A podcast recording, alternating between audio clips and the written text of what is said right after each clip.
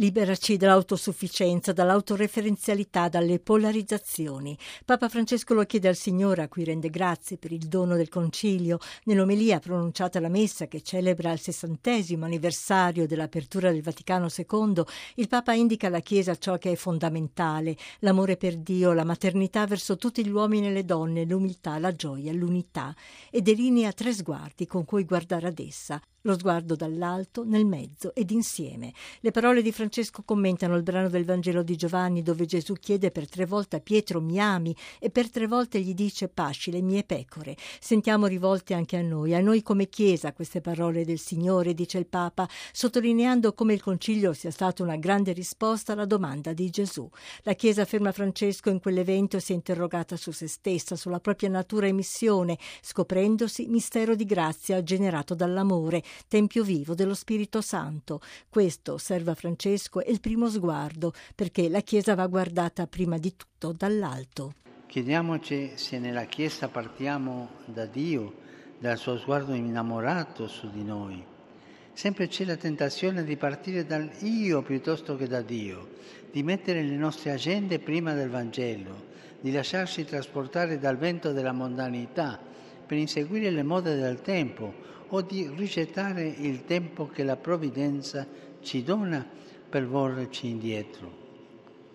Stiamo però attenti, sia il progressismo che si accoda al mondo, sia il tradizionalismo o l'indietrismo che rimpiange un mondo passato, non sono prove d'amore, ma di infedeltà. Si tratta di tornare all'essenziale, sottolinea, alle sorgenti del primo amore, che la Chiesa sia libera e liberante, concentrata su Gesù, come ha lasciato scritto nel suo giornale dell'anima il Papa che quel concilio aveva convocato. Verso la fine dei suoi giorni Papa Giovanni scriveva, questa mia vita che volga al tramonto meglio non potrebbe essere risolta che nel concentrarmi tutto in Gesù, figlio di Maria grande e continuata intimità con Gesù, contemplato in immagine, bambino crocifisso, adorato nel sacramento.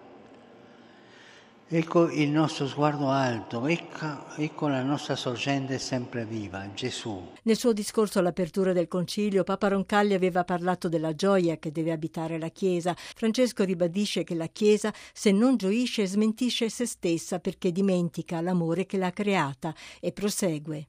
Una Chiesa innamorata di Gesù non ha tempo per scontri, per veleni e polemiche. Dio ci liberi dall'essere critici e insofferenti, aspri e arrabbiati. Non è solo questione di stile, ma di amore, perché chi ama, come insegna l'Apostolo Paolo, fa tutto senza mormorare. Signore, Insegnaci il tuo sguardo alto a guardare la Chiesa come la vedi tu. Pasci le mie pecore, è questo l'amore che Dio vuole dalla sua Chiesa, dice il Papa, un amore che non prende per sé ma che si occupa degli altri. Pietro aveva fatto il pescatore, sarebbe diventato un pastore che vive con il gregge, nutre le pecore, sta in mezzo a loro. Ecco il secondo sguardo che ti insegna il Consiglio, lo sguardo del mezzo. Stare nel mondo con gli altri e senza mai sentirci al di sopra degli altri, come servitori del più grande regno di Dio. Portare il buon annuncio del Vangelo dentro la vita e le lingue degli uomini, condividendo le loro gioie e le loro speranze. Stare in mezzo al popolo e non sopra il popolo. Questo è il peccato brutto del clericalismo che uccide le pecore, non li guida, non li fa crescere, uccide. Quanto attuale concilio ci aiuta a respingere la tentazione di chiuderci nei recinti delle nostre comodità e convinzioni per imitare lo stile di Dio che ci ha descritto oggi il profeta Ezechiele andare in cerca della pecora perduta e ricondurre all'ovile quella smarrita, fasciare quella ferita e curare quella malata. La Chiesa, afferma Papa Francesco, esiste per amare, non deve risaltare agli occhi del mondo, ma servirlo. Per la Chiesa, sostiene Francesco, è necessario ritrovare la sorgente dell'amore per scendere a valle ed essere canale di misericordia per tutti ed esorta.